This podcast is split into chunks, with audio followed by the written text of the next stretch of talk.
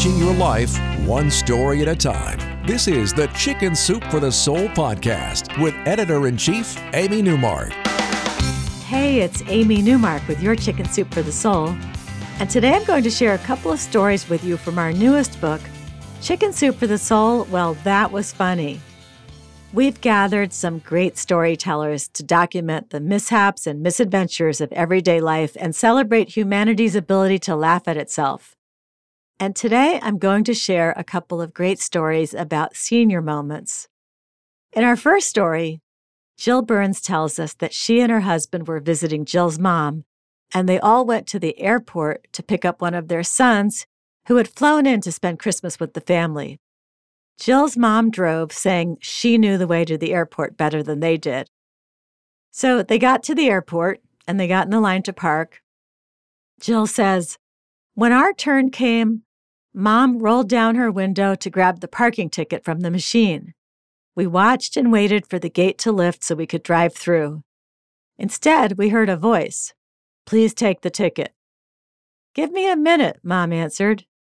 Then the machine said it again. Please take the ticket. I'm trying, I can't reach it, said Jill's mother. Jill and her husband looked at each other. Did Jill's mom not know that the voice was a machine and not a real person speaking to her? Please take the ticket, said the machine again.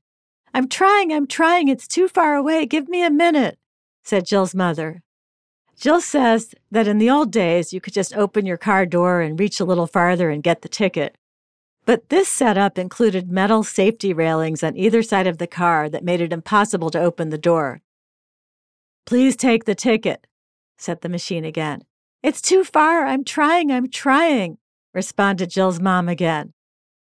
Jill says, Mom was frustrated, but David and I found our situation hilarious, especially since before taking off for the airport, we had argued with mom when she insisted on squeezing the three of us into the front seat since the backseat heater was broken. We had wrenched our body parts in an effort to get our seat belts buckled.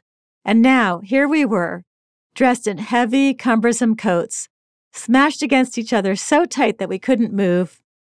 Once David and I started laughing, we couldn't stop, which only hindered our efforts to find a solution.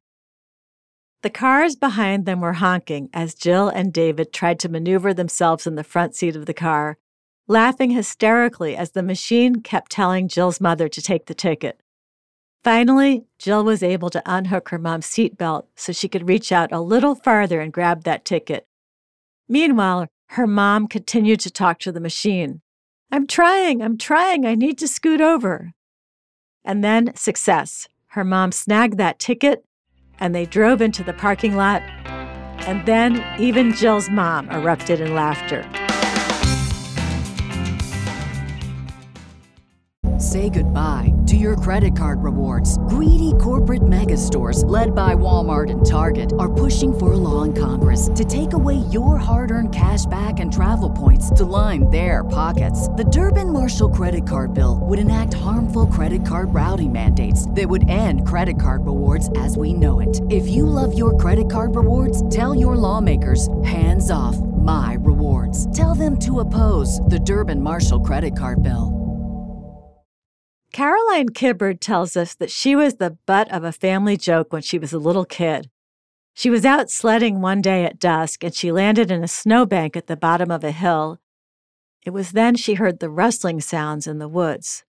The previous night, she'd watched a TV show about the legendary Bigfoot.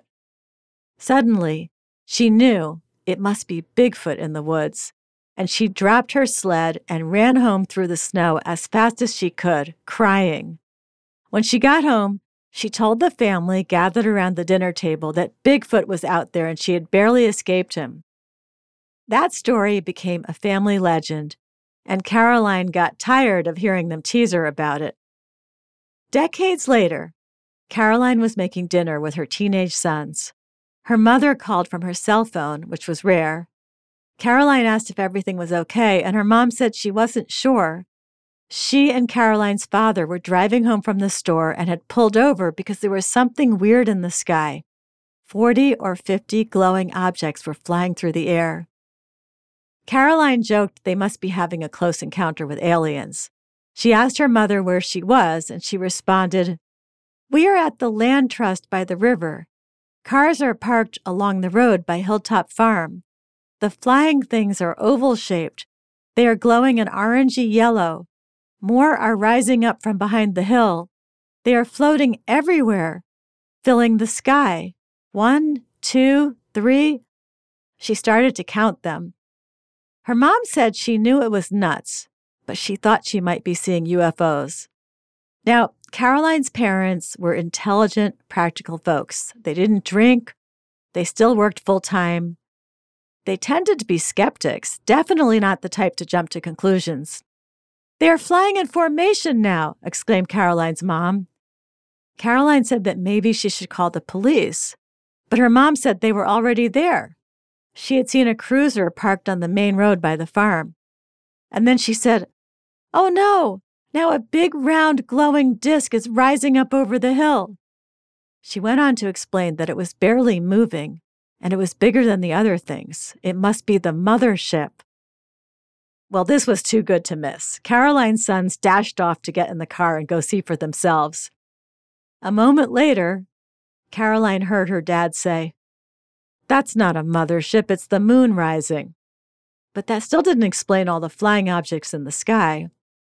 Minutes later, Caroline heard car doors slam and her son's voices in the background. She heard her dad laugh, and then one of her sons got on the phone. It was just sky lanterns. The police car was parked on the road because there was a wedding at the farm. And the other cars were there for the same reason as his grandparents to look at those floating, glowing objects, which turned out to be floating lanterns that had been launched from the wedding venue. So, no UFOs were flying in formation. No mothership had visited Earth. The UFOs and the mothership became the stuff of family legend to be told and retold with a chuckle. And since then, no one has mentioned Caroline's Bigfoot sighting. I'm Amy Newmark. Thanks for listening to these stories from Chicken Soup for the Soul. Well, that was funny.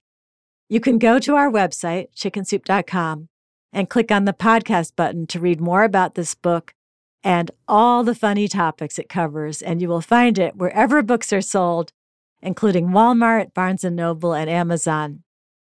And would you like to become one of our storytellers?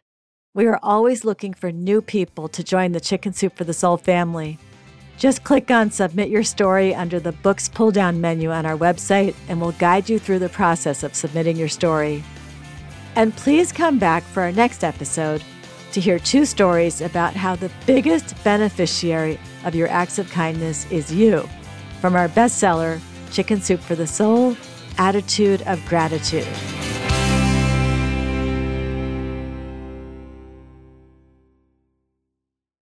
Our family has grown. Welcome to the world, Hanna Baby. Introducing a new collection, Hanna Soft, made with Tencel. It's so breathable, with stretchy comfort for all of baby's first moments. And it's cool and gentle on their skin all year round. Entrusted Hanna quality for your most precious gift. Hanna Soft, made to last. Shop now at hannaandersson.com.